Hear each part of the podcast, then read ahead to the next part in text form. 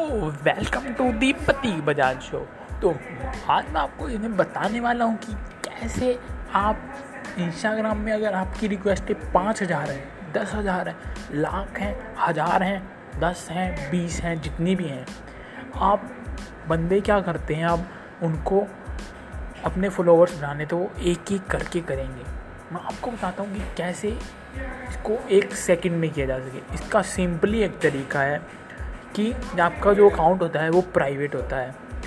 भी लोगों को आपको रिक्वेस्ट भेजनी पड़ती है देन वो पेंडिंग होती है देन आप एक्सेप्ट करते हो।